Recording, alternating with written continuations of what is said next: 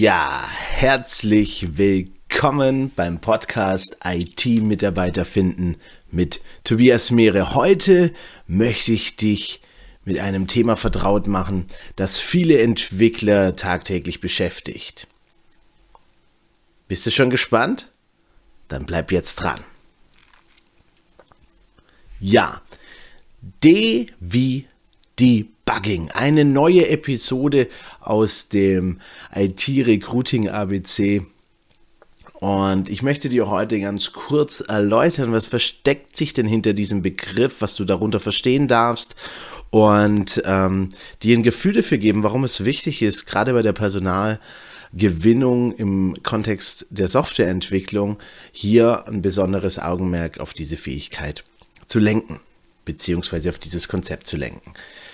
Was meint Debugging? Debugging steht eigentlich ähm, ganz einfach für Fehlerbereinigung oder Fehlerbeseitigung und beschreibt im Wesentlichen den Vorgang, also auch den Prozess in einem Computerprogramm, ein unerwartetes Verhalten oder ein Fehler zu finden, zu analysieren und am Ende des Tages dann auch zu beheben. Ganz wichtig dabei ist dieses Finden natürlich, das Lokalisieren, weil das ist der erste Schritt und es ist gar nicht immer so einfach, wie man sich das vielleicht im ersten Moment vorstellt. Warum? Es kann sein, dass aufgrund einer Datenveränderung an der einen Stelle in der Software ein unerwartetes Verhalten an einer ganz anderen Stelle der Software auftritt. Und das macht das Ganze etwas, ja, schwieriger für die Entwickler manchmal und man kann wirklich sagen, manchmal führt es zum Haare raufen. Man kann also sagen, die zentrale Fähigkeit des Debuggings oder die Debugging ist deshalb eine zentrale Fähigkeit, weil eigentlich ein nicht unerheblicher Teil der Arbeitszeit genau dafür drauf geht. Du darfst dir das gerne so vorstellen, als Entwickler kommst du ja nicht auf die grüne Wiese, sondern wenn du heute in einem Unternehmen anfängst, dann ist bereits Code da, Software da, die vielleicht sogar schon 10 Jahre oder 15 Jahre da ist. Und in der Regel darfst du dich dann erstmal einarbeiten als Softwareentwickler. Das heißt, auch für das Einarbeiten ist das eine sehr, sehr wichtige Fähigkeit aus meiner Sicht, dass man in der Lage ist, ein Programm effizient zu debuggen. Denn auch um ein bestimmtes Verhalten zu verstehen, auch wenn es kein Fehler ist, lohnt es sich natürlich, diese ähm, Skills aufgebaut zu haben.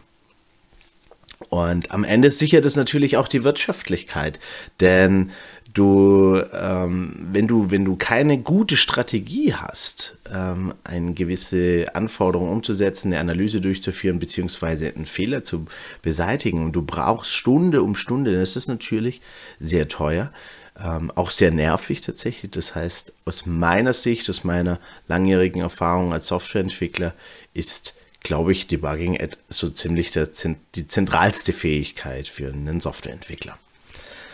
Wenn du dich mit jemandem über das Thema Debugging unterhältst, dann wirst du wahrscheinlich verschiedene Begriffe schon mal gehört haben oder hören. Ähm, dazu zählt zum einen der Debugger. Das meint in der Regel das Tool, das einen unterstützt, das Debugging durchzuführen. Denn ein Debugger führt oder ergänzt, sage ich mal, das, den Werkzeugkoffer eines Entwicklers mit weiteren Konzepten wie zum Beispiel sogenannte Haltepunkte, im Englischen Breakpoints. An diesen Haltepunkte, die kann ich dann innerhalb meiner Entwicklungsumgebung an einer bestimmten Stelle in meinem Code letztendlich sagen, ich möchte, wenn ich die Software ausführe, an dieser Stelle anhalten. Deshalb Haltepunkt. Und ausgehend von diesen Haltepunkten, also ich kann da mehrere setzen, kann ich quasi schon mal eingrenzen und mich auf eine bestimmte Stelle in der Anwendung in der Software konzentrieren. Und ausgehend von dem ersten Haltepunkt bin ich dann in der Lage, schrittweise auszuführen. Das heißt, ich kann ganze Anweisungsblöcke überspringen. Ich kann da reinspringen und dann wirklich Schritt für Schritt jede Anweisung letzten Endes durchführen. Und was dann natürlich wichtig ist, ich kann mir im Speicher, also ähm, im Arbeitsspeicher, anschauen, welche Werte sind denn aktuell berechnet worden und kann darüber dann eventuell feststellen, oh, vorher stimmt noch der Wert. Und wenn ich dann ein bis fünf Schritte beispielsweise ausgeführt habe, ist der Wert auf einmal falsch.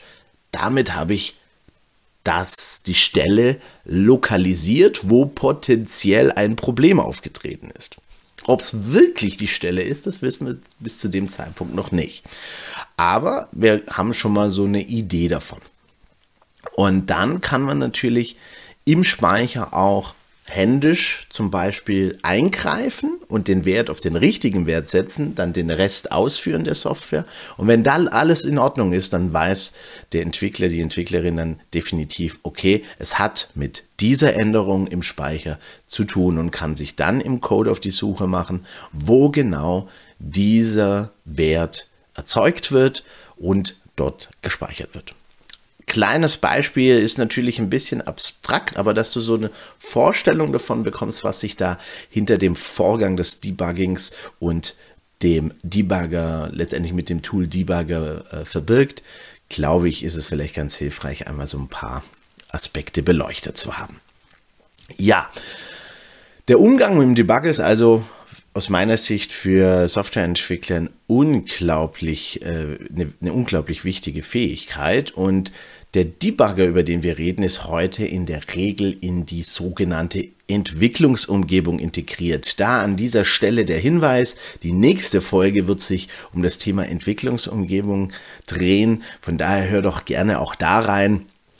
Und ähm, jetzt möchte ich dir nur damit sagen, durch diese Integration in die Entwicklungsumgebung ne, habe ich natürlich ein, die Möglichkeit, alles aus meiner, ja, wenn man so sagen will, zentralen, ähm, mit meinem zentralen Werkzeug auch durchzuführen, wo auch der Rest meiner Softwareentwickleraktivitäten stattfindet. Wenn du jetzt das Gefühl hast, dass dieser Inhalt auch wertvoll sein könnte für jemanden in deinem Netzwerk, du dann teil doch gern diese Folge. Ja, du weißt ja, Sharing is Caring. Und ich glaube, ähm, wenn noch mehr Leute vielleicht davon profitieren, von äh, diesen Inhalten und vielleicht auch dadurch Fragen generieren können, dann können wir da gemeinsam auf eine richtig spannende Erkenntnisreise gehen. Und an dieser Stelle möchte ich dir tatsächlich danken, dass du mir deine Zeit geschenkt hast.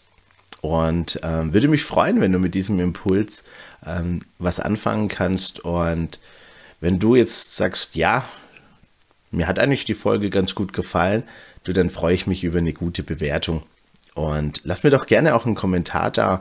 Und äh, dann kannst du mir auch sagen, was hat dir gefallen und was vielleicht auch nicht. Und welche Frage hättest du gerne beantwortet. Insofern bleibt mir jetzt nur noch zu sagen, ich wünsche dir einen wundervollen Tag und freue mich, wenn du auch das nächste Mal wieder dabei bist. Ciao.